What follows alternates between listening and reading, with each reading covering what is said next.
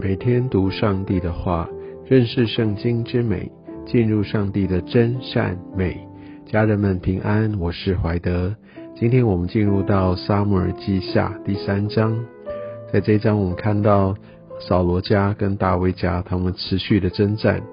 也因为嗯，在整个扫罗的这一方，那他的儿子在呃。耶利亚的这样一个拥护之下，他们没有走在上帝的心意当中。明明知道这个呃受膏者已经是大卫，但他们拒绝承认，所以联合了这其他的支派，所以有十一个支派都没有加入一个拥护大卫的阵营，只有在犹大支派，呃让大卫来成为他们的王，所以他们彼此在。互相的征战当中，所以很多时候人的这个政治利益会凌驾了上帝的旨意，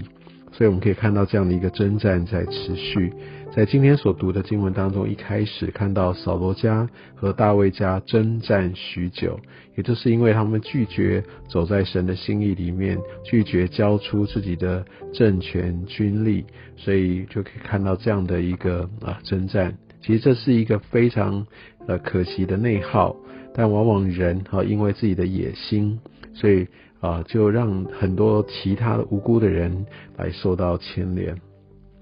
但是神他总是在这当中掌权。我们可以看到这整个战争的进行，大卫家日渐强盛，而扫罗家日渐衰弱。哈，所以我想在这个呃这个历史的一个大潮流里面，呃，其实。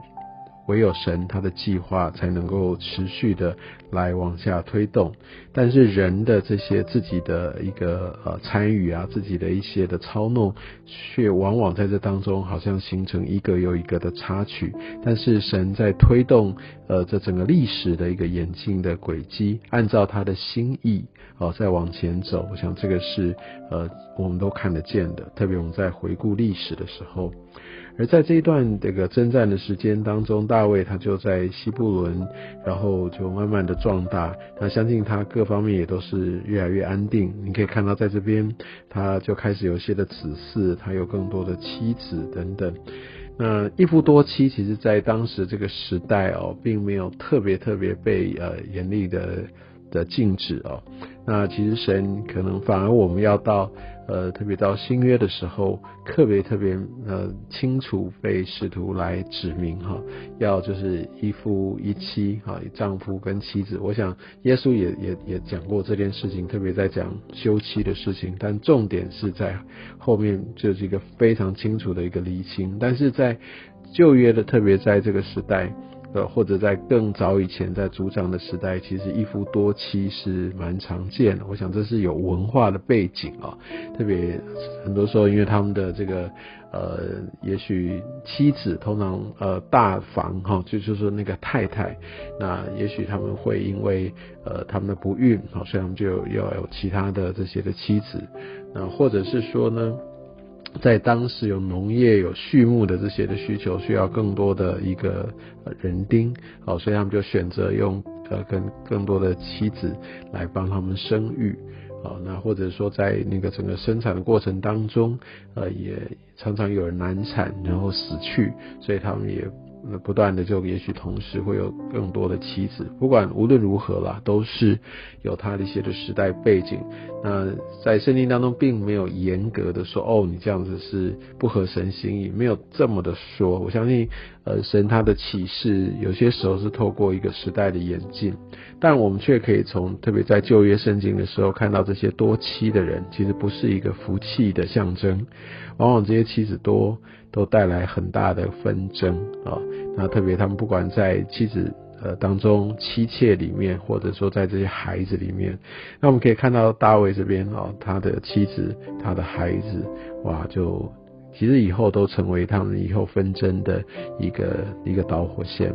其实大卫的孩子那个所罗门接续他的王，哇，他的妻子更是众多啊。哦，那我们可以看到，在他的整个生命，呃，特别在他掌王权后面，哇，这真的是充满了各样的一个纷乱，甚至有些外邦的女子，特别把拜偶像的这样的一个信仰习俗都呃带到他们的王宫里面去。其实这是非常非常的呃让人摇头哦。但我想神也透过在这些他们的一些呃经历上面的描述，让我们可以知道，其实神觉得一夫多妻其实不是蒙福的。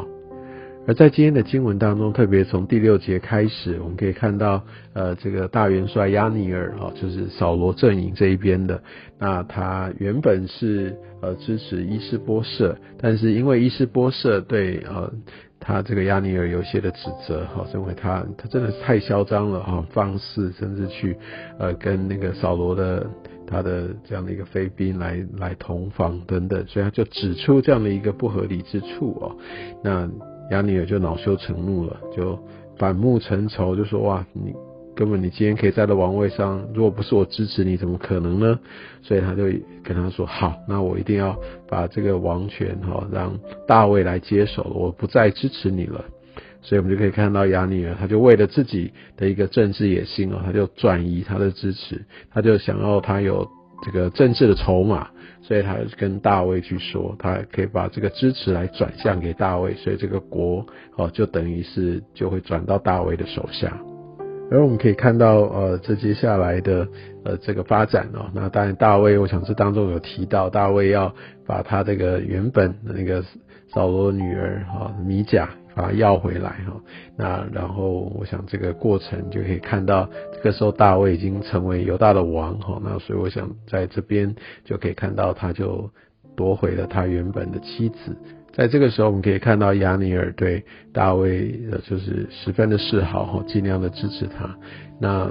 有他的政治意图哈，就像呃他在当时支持伊斯波舍哈，类似就有点像他是傀儡王啊，因为所有的这些的军权等等都是在他的手上。那他现在就想要用自己的谋算来去为着自己的之后哈他的权利来打算。那我想在这个时候，大卫其实就跟他开始谈条件。那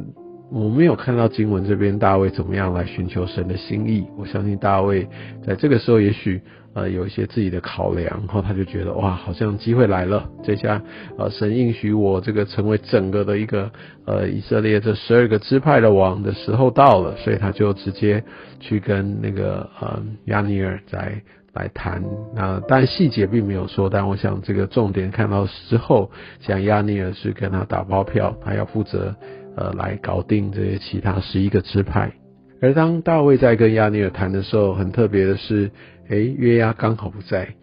大家还记得那个约押是呃当时他的弟弟啊被那个。约尼尔所杀，对不对？那时候他不在，但他回来的时候，他知道啊，大卫竟然好像跟约尼尔有这样的一个协商，感觉上他们好像很平和的，可能也有达到一些的协议。然后他就非常的不开心，就跟大卫说：“哎，你这样你要小心，他应该是会有一些其他的二心等等。”甚至他还用他的计谋，就把约尼尔给杀了。但我想经文当中说到，他是为了他的呃弟弟来向他报仇，但是呢，其实他也许在这当中，他有一些的嫉妒哈，因为约尼尔真的是一个非常非常有能力的一个将领，那他一来也就威胁到约押的地位，好，所以他为了要巩固自己地位，也许借着报仇之名，就先下手就把他杀了。所以我们可以看到这种种的这些的自己的盘算哦，其实。都非常的不合神心意，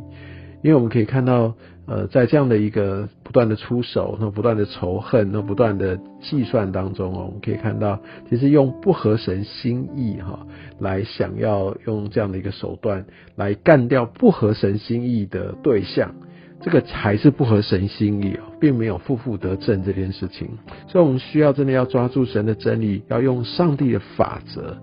我不能够说，哎，反正这个人是显然是恶人，那我就用呃不是很好的方式去除掉他，呃，这样好像我是替天行道，绝对不是这个样子。我们必须来谨守，都是用上帝的法则来行事。而我们可以到后面看到大卫的为约尼尔的哀哭等等，让好所有的人后来都明白，哦，这不是出于大卫，哦，所以乃至于他们就。哦，会不会再怀疑啊？是不是大卫在当中搞鬼？我想也不是。但是从这个经文当中，我们却看到大卫其实也是在盘算，他怕人家误会等等。